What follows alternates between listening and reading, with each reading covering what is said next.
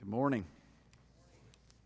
This summer, we are doing a sermon series called Summer of Eight, and we are spending six weeks going through one chapter of the Bible. And that one chapter is Romans chapter 8. And if you're not familiar with the book of Romans, it was originally a letter written by a man named Paul during the first century. And Paul was a leader in the church, he was a preacher of the gospel. He preached the gospel to many people, and he also traveled to many different cities and regions in order to preach the gospel and help plant and establish new churches. And one part of his ministry was writing letters. He would write letters to Christians and to churches in order to teach them the gospel, in order to instruct them, and in order to build them up, and in order to equip them to do the work of the ministry as well. And so he wrote many letters, and one of the letters he wrote uh, was to this church, to this group of Christians in the city of Rome. His purpose was to teach them the gospel, to unpack the gospel for them and the implications of the gospel, that they might be encouraged, that they might be built up, and that they might live their lives in accordance with the truth of the gospel. That was his purpose in writing the letter. Little did he know that God had a greater purpose for this letter. Paul's purpose was for this church I'm in a particular time, in a particular place, but God had a greater purpose for the, for the letter of Romans to be for the church all over the world throughout the generations. God, through his sovereign hand, preserved the letter of Romans and included it in his scripture so that we too can be encouraged through this wonderful book of the Bible. In Romans chapter 8, we have a beautiful chapter that unpacks some of the wonderful and glorious benefits of being united to Christ. You see, the way Paul describes a Christian is using the phrase in Christ. A Christian is someone who is in Christ or has been united to Christ. Christianity is not fundamentally about obeying a set of rules. It's not about adhering to a set of teaching. It's not about cleaning yourself up or getting your act together so that you can be presentable to God. Being a Christian involves repenting of your sin, believing in Christ, and thus being united to Him in His life, death, resurrection, and ascension. You see, when we trust in Christ for our salvation, we are united to Him. And this is good news for us. The reason this is good news for us is because Jesus Christ came into the world and lived a perfectly sinless life. He is the only one who perfectly obeyed God and fulfilled God's righteous requirements. And so when we are united to Him, we receive credit for His perfectly righteous life. We are also united to Him in His death. Jesus died upon the cross, even though he was innocent, even though he was without sin, even though he's the one person who did not deserve to be punished, he was punished in our place, on our behalf, as our substitute. He took the punishment that we deserve in our place. So we are united to, united to him in his death. In Christ Jesus, our sins, our sinful nature is put to death. We are also united to him in his resurrection. After Jesus was crucified, he rose from the grave. He conquered death. And because he conquered death, he can offer us eternal life. And so when we are united to Christ, we receive the gift of eternal life. He also ascended to heaven, where he is now seated at the right hand of the Father. He received a glorified, resurrected body, and those of us who are in Christ will also receive a resurrected, glorified body in Christ. So you see, being a Christian means being united to Christ and enjoying all the wonderful and glorious benefits of being united to Christ. We see that here in the book of Romans. We see it in Romans chapter 8. We see these beautiful and glorious benefits of the gospel of Jesus Christ of being united to Christ. This morning we are going to pick up in Romans chapter 8, verses 26 through 30. Romans chapter 8, verses 26 through 30. Let's read this together. Likewise, the Spirit helps us in our weakness, for we do not know what to pray for as we ought, but the Spirit Himself intercedes for us with groanings too deep for words. And he who searches hearts knows what is the mind of the Spirit, because the Spirit intercedes for the saints according to the will of God. And we know that for those who love God, all things work together for good for those who are called according to his purpose. For those whom he foreknew, he also predestined to be conformed to the image of his Son, in order that he might be the firstborn among many brothers. And those whom he predestined, he also called. And those whom he called, he also justified. And those whom he justified, he also glorified. So our passage begins with the word likewise, which means Paul was comparing what he was about to write with what he had just written. In the preceding verses, Paul explained how we, along with all of creation, are awaiting our redemption. We who have the first fruits of the Spirit wait for what we do not see, and we wait for it with patience. What we cannot see is the redemption of our bodies and the redemption of all creation. So, how is it that we wait with patience? Well, the Holy Spirit sustains our hope for our glorious future, even in the midst of trials and suffering, and even as our bodies in their present form waste away. As the Spirit helps us by sustaining our hope while we wait for redemption, similarly or likewise, the Spirit helps us in our weakness. Right here in verse 26, we learn something about the nature of mankind, namely, that we are weak. Human weakness is a theme we see repeated in the scriptures. But that is not a characteristic that people tend to attribute to themselves. We don't like to talk about our weakness, and we are not encouraged to talk about our weakness. Instead, we are encouraged to project strength. And this appeals to our sinful nature because we like to talk about what we are good at, or at least what we think we're good at. While it's true that God has graciously enabled each one of us to be good at certain things, the reality is we are all weak. Brothers and sisters, there is freedom to be enjoyed and help to be found in admitting that we are weak. When we admit we are weak, we are free to give glory to God and abandon the empty pursuit of seeking glory for ourselves. I believe that is a tempt- temptation that we all face. We are all tempted to seek praise and glory for our own names. We all seek the praise of man. But we are called to bring praise and glory to God's name. And when we are able to come to terms with the fact that we are weak, when we are able to confess that we are weak, we are free to bring glory to God's name instead of taking what belongs to Him and trying to give it to ourselves. There is freedom in admitting that we are weak. It is good to say, I am weak. And when we admit we are weak, we are able to see more clearly our absolute need for the Holy Spirit. We recognize that we must depend on Him because apart from abiding in Jesus through the Holy Spirit, we can bear no fruit. In 2 Corinthians 12, Paul wrote, I will boast all the more gladly of my weaknesses, so that the power of Christ may rest upon me. I will boast of my weaknesses. Why? Because I desire the power of Christ. Human strength does not compare to the power of Christ. And so Paul said, I'm not going to project strength. I'm not going to try to brag about what I think I'm good at. Rather, I'm going to boast about my weakness. I'm going to talk about my weakness because I desire the power of Christ. I want the help of Christ, which is far better. Are you able to go to the Lord in prayer and say, Lord, I am sinful and I am weak. I desperately need your help. That is a good thing to pray. That is a good place to begin. Lord, I need you because I am a sinner. And I am so weak that I cannot resist temptation.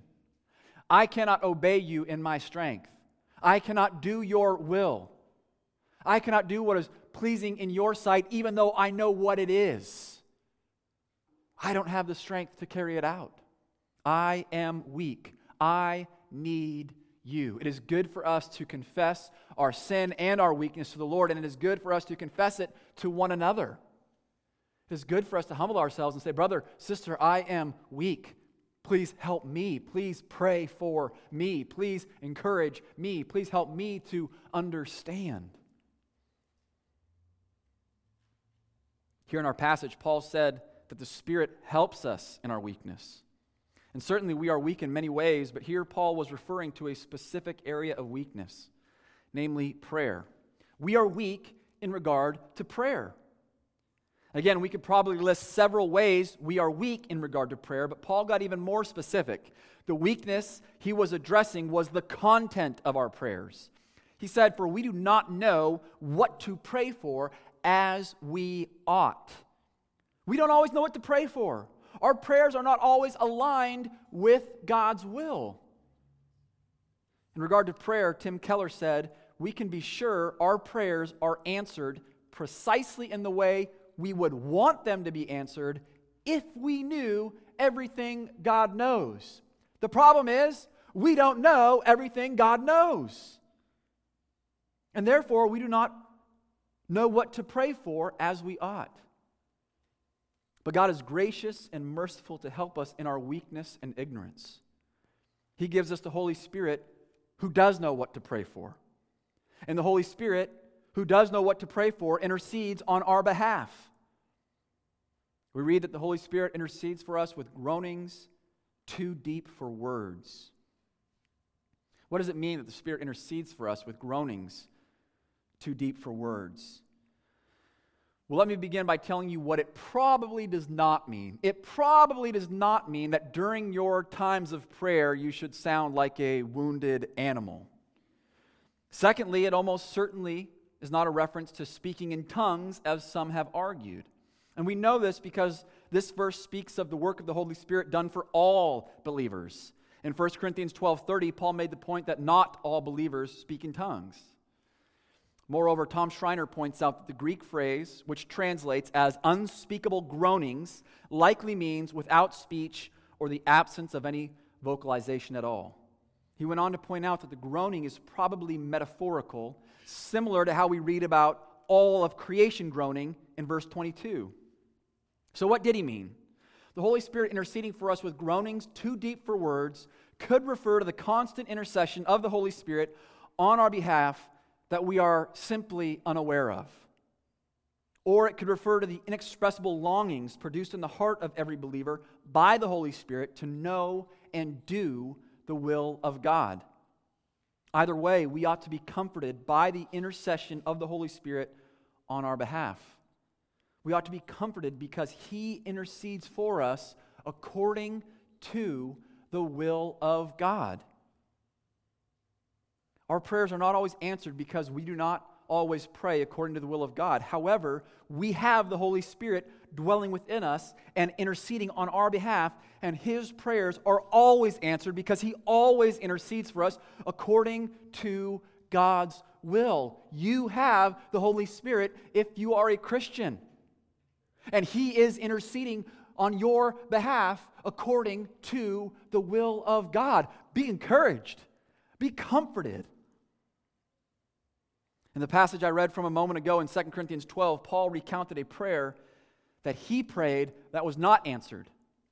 Listen to what he said in 2 Corinthians chapter 12 verses 7 through 10. He said, "So to keep me from becoming conceited, because of the surpassing greatness of the revelations, a thorn was given me in the flesh, a messenger of Satan to harass me, to keep me from being conceited. Three times I pleaded with the Lord about this, that it should leave me.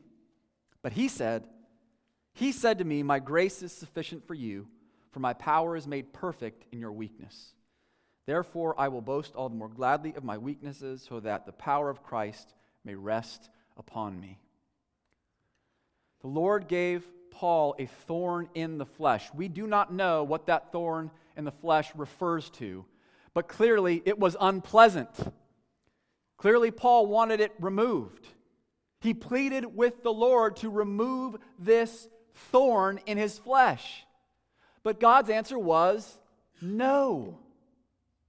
The reason that God's answer was no is because he had a greater purpose in place for that thorn in Paul's flesh. He was accomplishing a greater purpose than giving Paul some temporary and momentary relief. Paul was ignorant of God's purpose and plan for that thorn in his flesh, so he prayed for God to remove it. But God said, No, there's a reason.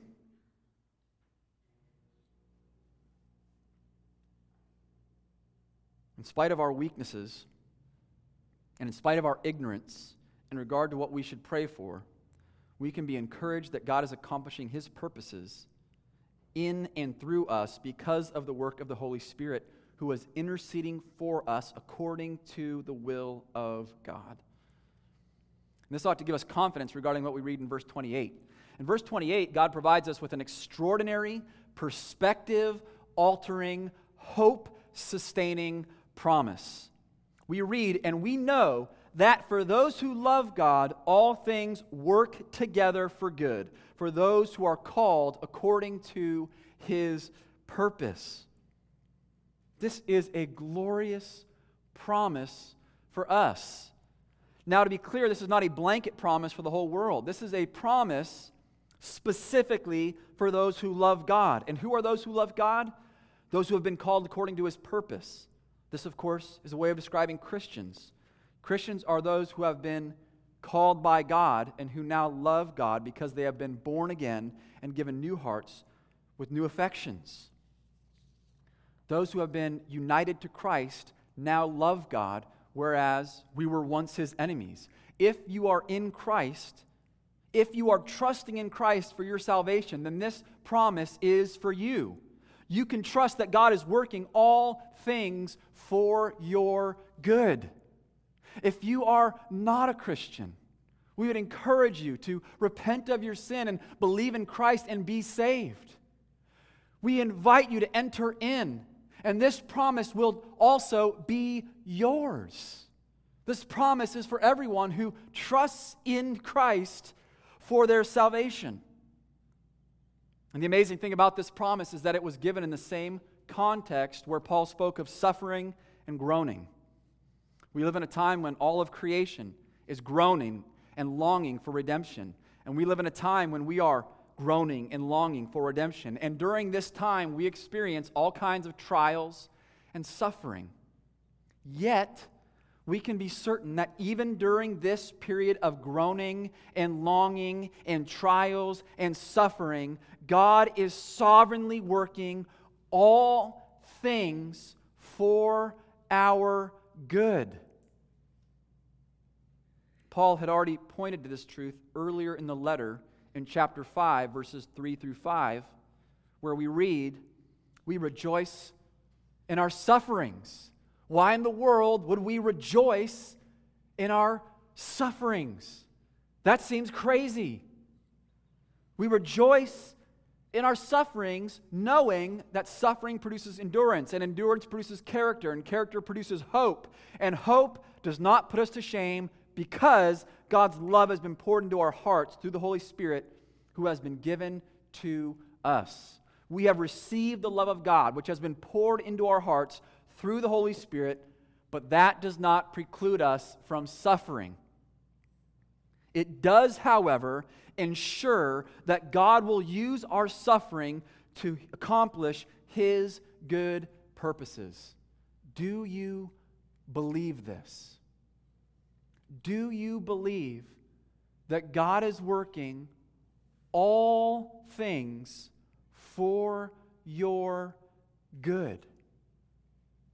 Do you have confidence in what He is doing? Do you believe that He is accomplishing a good and glorious purpose for you and He's using everything to that end? When you go through a trial, when you are hard pressed, when you are mistreated, when you suffer, do you believe that God is working all things for your good? Friends, we don't always know why certain things happen. We don't always know why we go through hard times.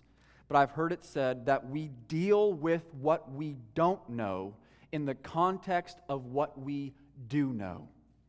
And here is what we do know we know that for those who love God, all things work together for good. This is a truth that we are meant to know.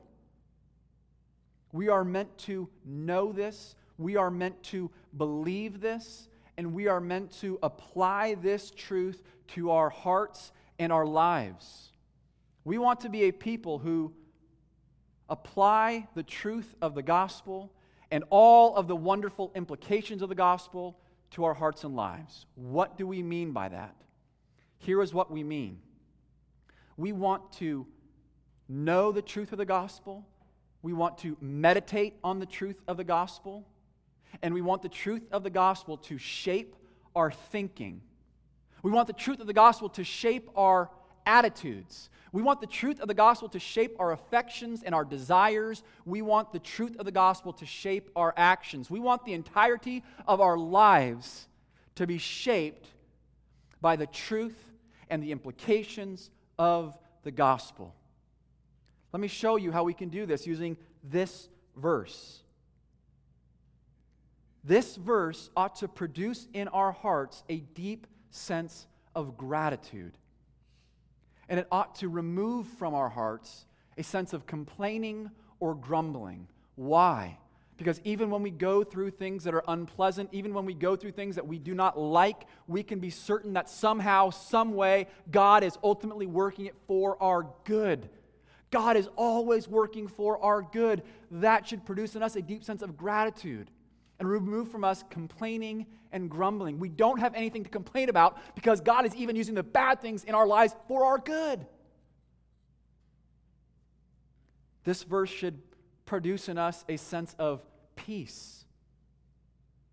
We do not need to be anxious about our lives because even the things that we tend to worry about, God is in control of, and God is using and working for our good.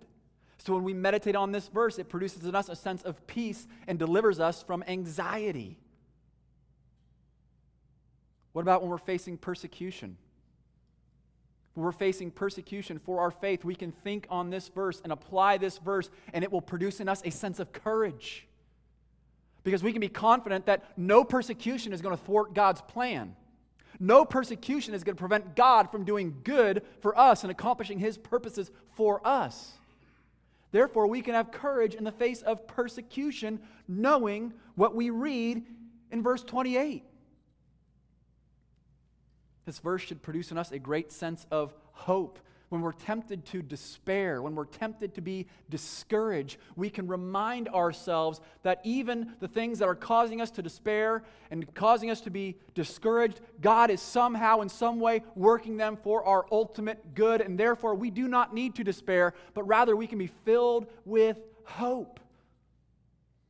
So you see, taking a, a truth such as one we read in verse 28 and meditating on it and, and, and, and uh, believing it and applying it to our hearts and lives produces all kinds of good fruit in us and leads us in a path of repentance.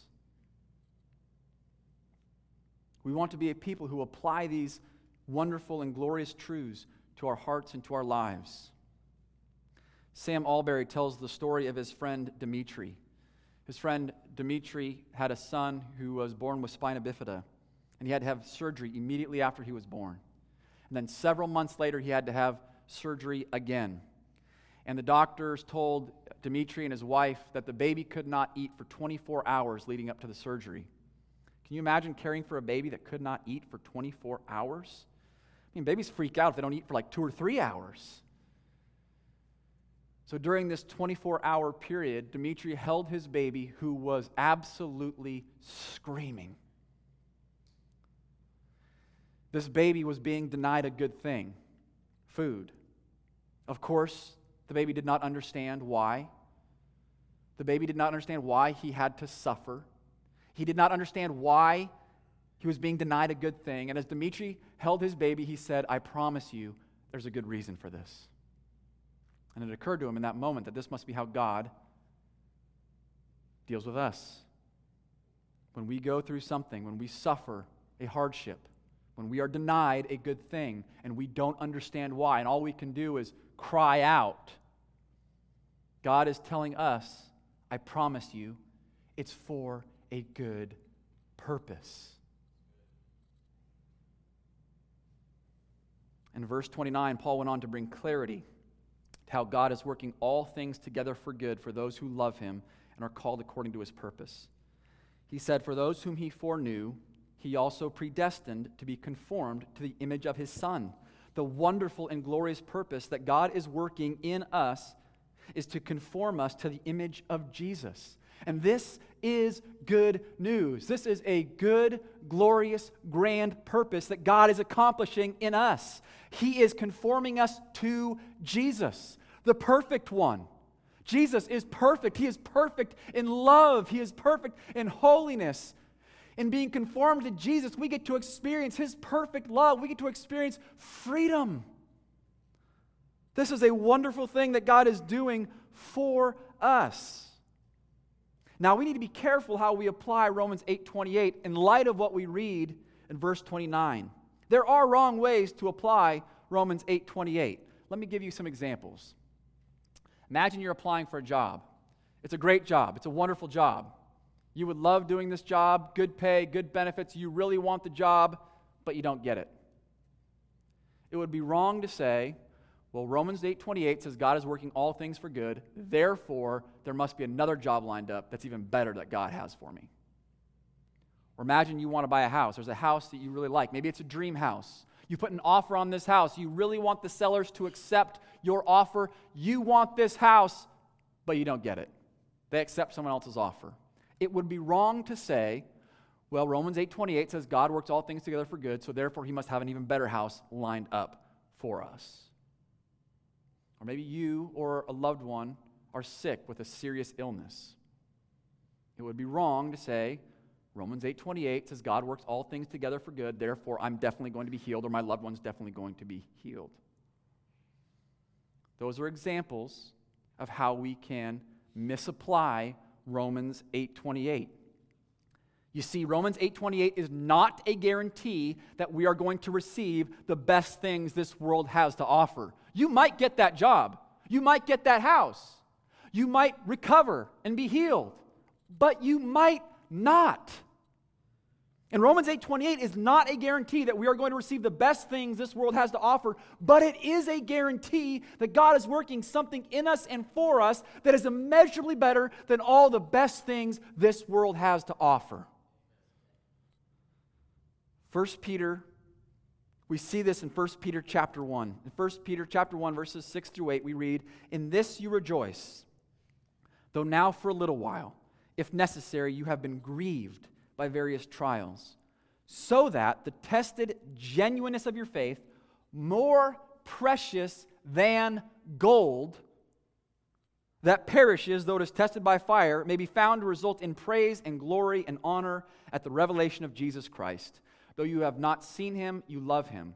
Though you do not now see him, you believe in him and rejoice with joy that is inexpressible and filled with glory, obtaining the outcome of your faith, the salvation of your souls. We may very well be grieved by various trials in this life. We may experience the pain, the hardship of difficult times. But we can be certain that God is using that pain, those trials, that difficulty to refine our faith. And what do we read about our faith? That it is more precious than gold. Gold is one of the best things this world has to offer. We read that our faith is more precious than gold.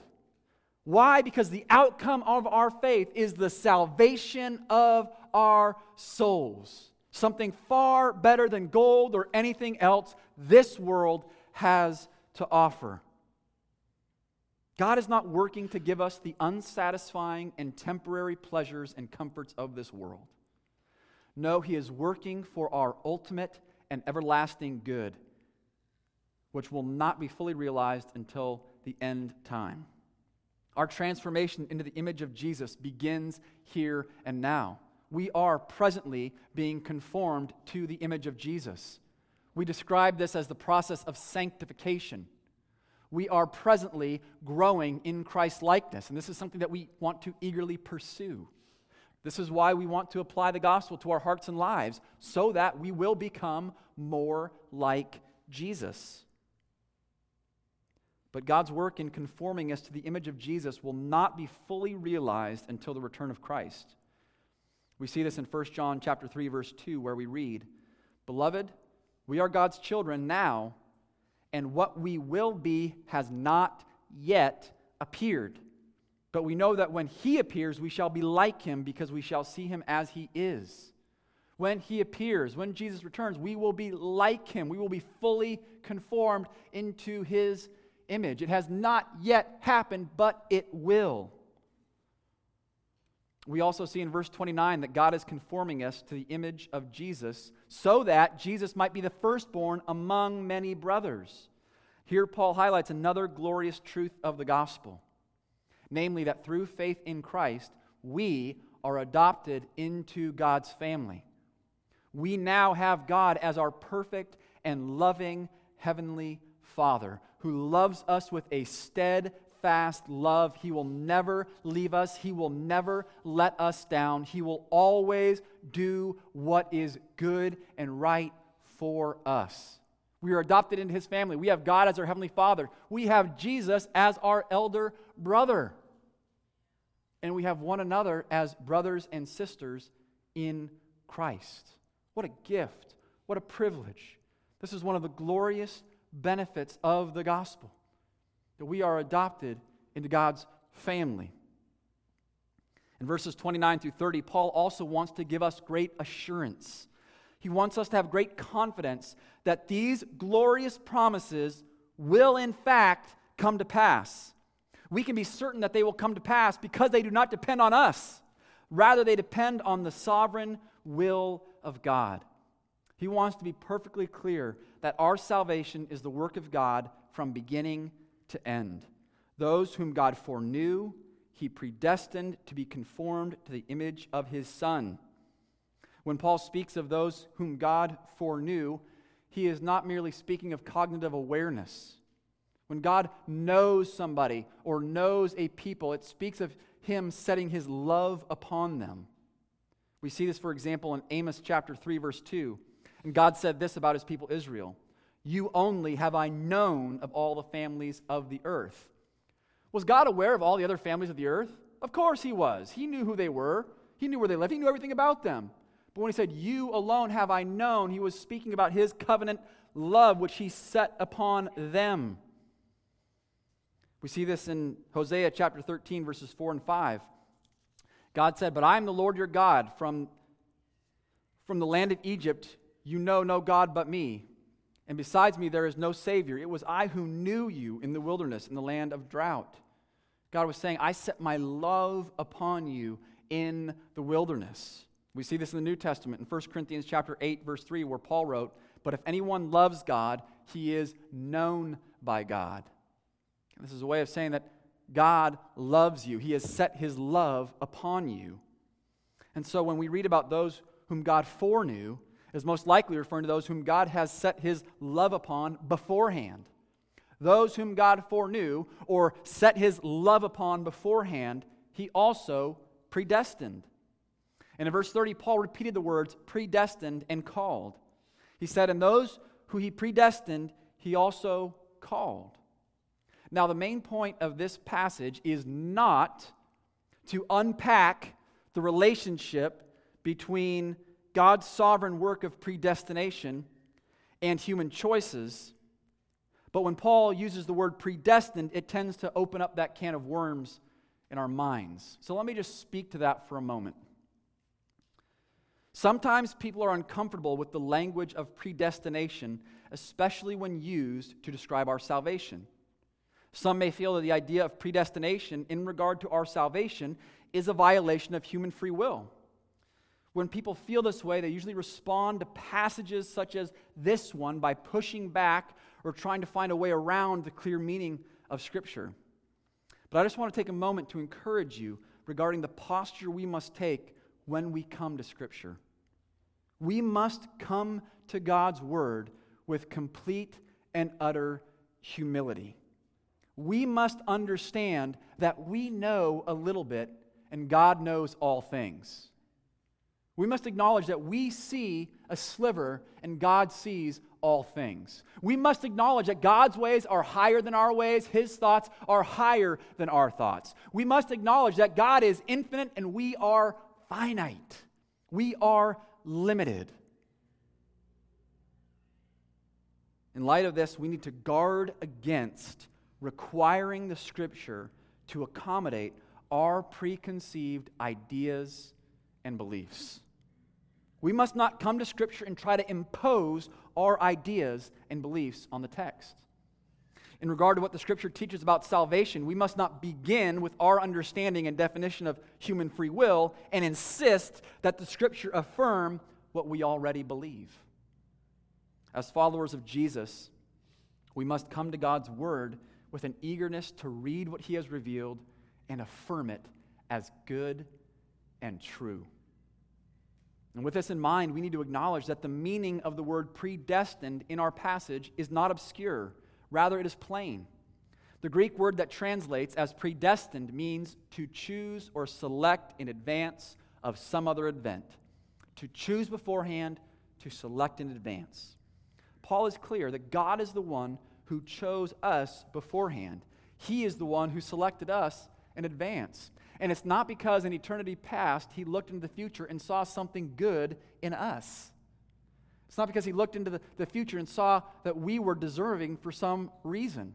And it's not because in eternity past he looked in the future and, and saw that we were going to choose him. We know that's not the case because of what Paul said in Romans 3, where he said, No one is righteous, not even one. No one seeks after God. Not one of us seeks after God on our own. Left to ourselves, we will all reject him. Does this mean that the choices and decisions we make are irrelevant or insignificant? Absolutely not. We see clearly in the scripture that we are moral beings who make choices and are held accountable by God for our choices. On the one hand, God is sovereign over all things, including our salvation. And on the other hand, we are moral beings who bear responsibility for the choices that we make. If you are having difficulty reconciling those two ideas, you're not the first person. In his book, Evangelism and the Sovereignty of God, J.I. Packer discusses this. He does a wonderful job. He talks about the fact that in the scriptures, God is revealed as a king. He is revealed as a king who sovereignly rules over everyone and everything, and he's also revealed to be a judge who judges us according to our deeds, who holds us accountable for our actions. So we see that God is revealed as a king. And we see this in Psalm 115, verse 3, where we read, Our God is in the heavens. He does all that he pleases. In Ephesians 1 11, we read, In him we have obtained an inheritance having been predestined according to the purpose of him who works all things, all things according to the counsel of his will. Not some things, not most things. God works all things according to the counsel of his will. In our passage today, we see that God works all things together for our good. Clearly, God is a sovereign king who exercises his sovereignty for his purposes. We also see he is a righteous judge who judges us according to our deeds. And he is not unjust. He is a good judge. He is not unfair. He is not wrong to judge us according to our deeds. Paul made this point earlier in the book of Romans in chapter 2, where we read, But because of your hard and impenitent heart, you are storing up wrath for yourself on the day of wrath when God's righteous judgment will be revealed. He will render to each one according to his works. To those who by patience and well doing seek for glory and honor and immortality, he will give eternal life. But for those who are self seeking and do not obey the truth, but obey unrighteousness, there will be wrath and fury. Clearly, we are responsible for the choices and decisions we make and God holds us accountable. Moreover, we are held accountable for how we respond to Jesus.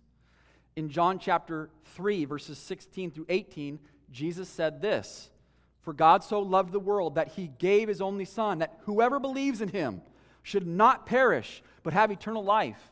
For God did not send his Son into the world to condemn the world, but in order that the world might be saved through him. Whoever believes in him is not condemned, but whoever does not believe is condemned already, because he has not believed in the name of the only Son of God. Whether or not we are condemned is determined by whether or not we believe in Jesus. If you're not a Christian, we encourage you to receive Jesus, to believe in him. Hear the word of God. Whoever believes in him will be saved. We are held responsible for how we respond to Jesus. The Bible clearly and emphatically affirms that God is sovereign over everyone and everything, including our salvation. The Bible clearly and emphatically affirms that every person is responsible for his or her actions and will be held accountable by God for them, including how we respond to Jesus. Both are true. J.I. Packer refers to this as an antinomy. Is that a word you use frequently? Antinomy? He refers to this as an antinomy, and he says the shorter Oxford Dictionary describes an antinomy in this way a contradiction between conclusions which seem equally logical, reasonable, or necessary. Two conclusions God is sovereignly working all things according to the counsel of his will, and we are held responsible for our decisions and our choices.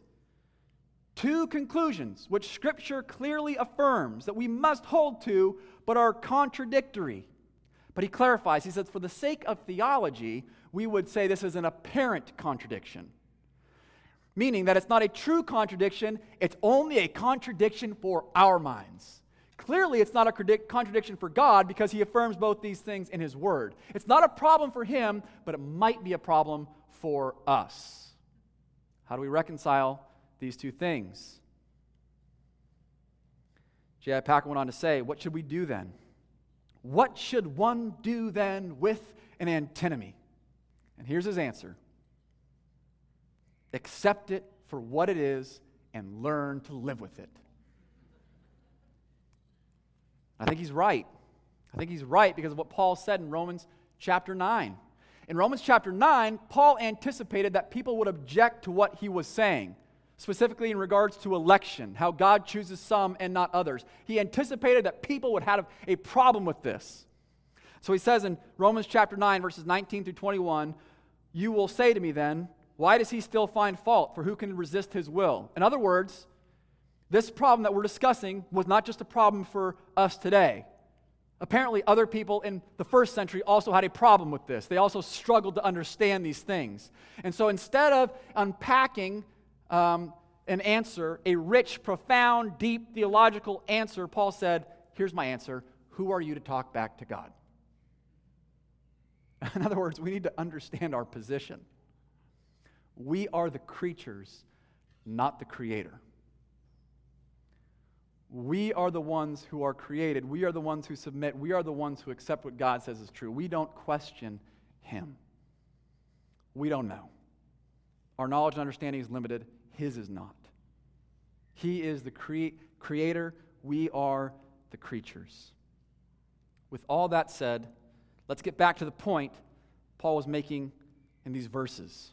And by the way, if you have a problem with anything I've said, my email address is sam at rdchurch.com. It's an acronym. In verse 30, he said, And those whom he predestined, he also called. And those whom he called, he also justified. And those whom he justified, he also glorified. Those whom God loved beforehand and selected in advance, he also called. Foreknowledge and predestination speak of God's work before history even began, whereas calling speaks to his work in history, whereby he effectively calls us to himself through the proclamation of the gospel. God uses the proclamation of the gospel to bring people to himself, to call people to himself. He uses the proclamation of the gospel, whether it's one on one in a private conversation or through the preaching of the word in a public situation. He uses the proclamation of the gospel to draw sinners to himself, to effectively call people to himself. And we get to participate in that work. We get to participate in the work of proclaiming the gospel. Again, that might be in a one on one conversation, that might be in a small group, that might be in a bigger setting. Whatever the case might be, God involves us in this glorious work of calling people to himself through the proclamation of the gospel. Those whom he called, he also justified. And justification speaks to God's work in making us right with him. He calls us to himself, but in order for us to be restored to him, in order for us to enjoy fellowship with him, he must address our sin problem. He is a good judge, he is just, and he punishes the guilty. Yet in his love, in his mercy, in his loving kindness, he has provided a way for us to escape the judgment we deserve for our sin while maintaining his justice and righteousness. And he did so by providing Jesus Christ to take the punishment we deserve for our sin in our place. He punished our sin as was necessary, but he punished our substitute, Jesus Christ, who died in our place. So now righteousness comes by faith. Everyone who has faith in Christ will be declared righteous and just. That means we are free from the penalty of our sin. We will not be punished for our sins. On the day of judgment, God will judge us according to the righteousness of Christ rather than according to our deeds. And, brothers and sisters, that is wonderful and glorious good news. Finally, those whom he justified, he also glorified. Now, this is an amazing declaration that Paul made.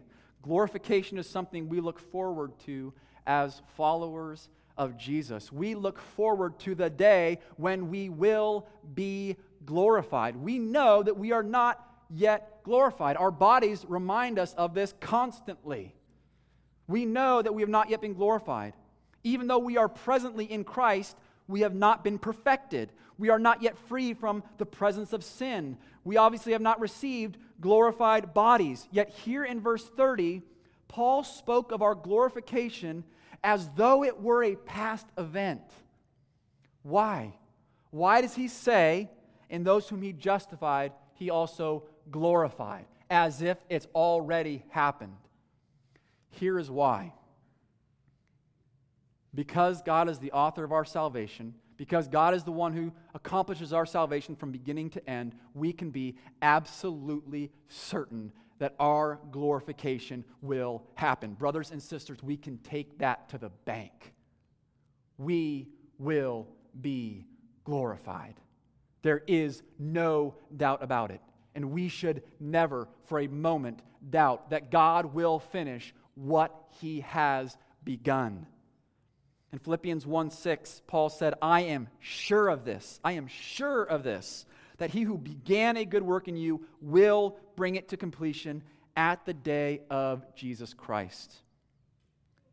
God is the one who accomplishes our salvation from beginning to end. Our doctrine of salvation should be such that it leaves no room for human boasting. Our doctrine of salvation should be such that it affords us no opportunity to pat ourselves on the back. And this is not a teaching that should cause us to bristle. Rather, it should cause us to rejoice. Rejoice in the Lord. Rejoice in our salvation. Rejoice in the fact that our salvation is guaranteed because it doesn't depend on us even a little bit. The purpose of this wonderful passage is to give us confidence that our greatest hope will be realized. We can be confident because God has given us the Holy Spirit who helps us in our weakness. And the Holy Spirit helps us in our weakness by interceding for us according to the will of God so that we can be certain that God is working all things for our ultimate and eternal good.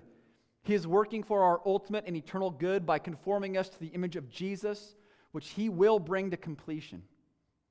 We know He will bring it to completion because He loved us beforehand, chose us in advance, effectively called us through the proclamation of the gospel, justified us through the finished work of Jesus Christ, and therefore our future glorification is set in stone. Let's pray.